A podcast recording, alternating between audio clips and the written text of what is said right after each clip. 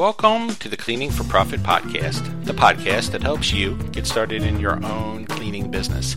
For more information on starting your own cleaning business, visit cleaningforprofit.com. Hi there, my name is Tom Watson, and I'm going to be walking you through this episode. Today's episode is titled Creating Your Own Brand. As I'm fond of saying, when I started my business, I did a lot of things right, and I did a lot of things wrong. I was flying by the seat of my pants. I had no clue about anything when I first started. All I had going for me was a boatload of enthusiasm and an attitude that said I wasn't going to quit no matter what. But if I had to pick one of the things that I did right and say that was really important to my success, it would be the fact that my business had an identity. I didn't have it from day one, but it was something that I was always working on. And what I mean by that is that my business had a professional look and feel to it. My logo, business cards, letterhead, company slogan, color scheme all fit together like a fine Swiss watch my brand was very well defined. You could look at any of my marketing materials and go, that's TC Watson Cleaning Service. Now, I knew branding was important because my mentor told me something early on in my career that I'll never forget. He said, You want to look like a corporation, but act like a friendly small business. Branding does the first part, and you do the second part. Now, what this means is you need to come across as polished as far as your print media is concerned. You want to look like a franchise, but be personable and helpful too, as that combination will pu- push you past the competition, whoever they are, because they're probably going to have one or the other of those two elements, if that. Some of them don't have either. But if you play your cards right, you can have both. So let's go into this in a little more detail. Branding consists of giving your company an identity. It's about conveying who you are and what you do through the creative use of a combination of elements your company name, logo, unique selling point, mission statement, and color scheme all push in the same direction, and it's like a stew that comes together and tastes great. Even though most people associate branding as only being for large companies like GE or Ford or Coca Cola, getting it right can have the same effect on your bottom line for, as a small business as it does for the larger companies. I mean, it just makes sense. They're doing it because it works. It doesn't matter that they're a large company. It's something that you want to do because it simply works. So, with a little effort, you can achieve this level of cohesiveness where everything just works together perfectly. And odds are your competitors aren't doing that. So let's take a moment and break down these elements and discuss how to make them work to your advantage. Your company name is where it all starts. Being descriptive with your name will help it work to your advantage. Your name should tell the story of what you do in a nutshell.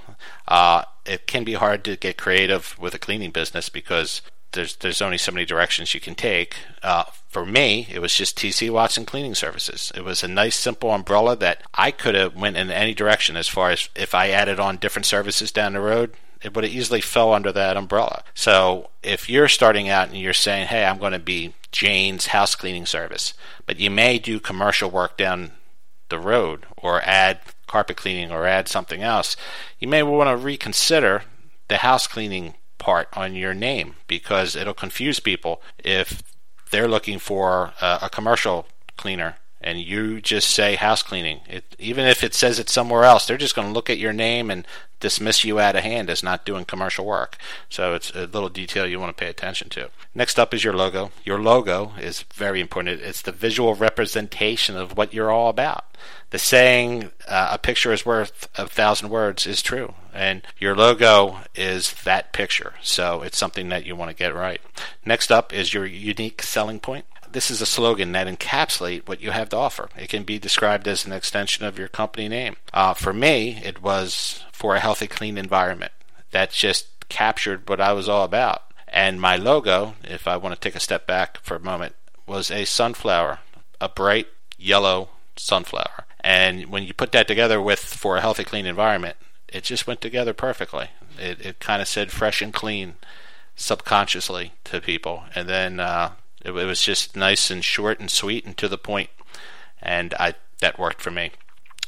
Next up is your mission statement, uh, which is a brief summary of your goals and beliefs, and it shows your commitment to the potential customers. It's it just nudges them slightly in your direction by so, showcasing your values.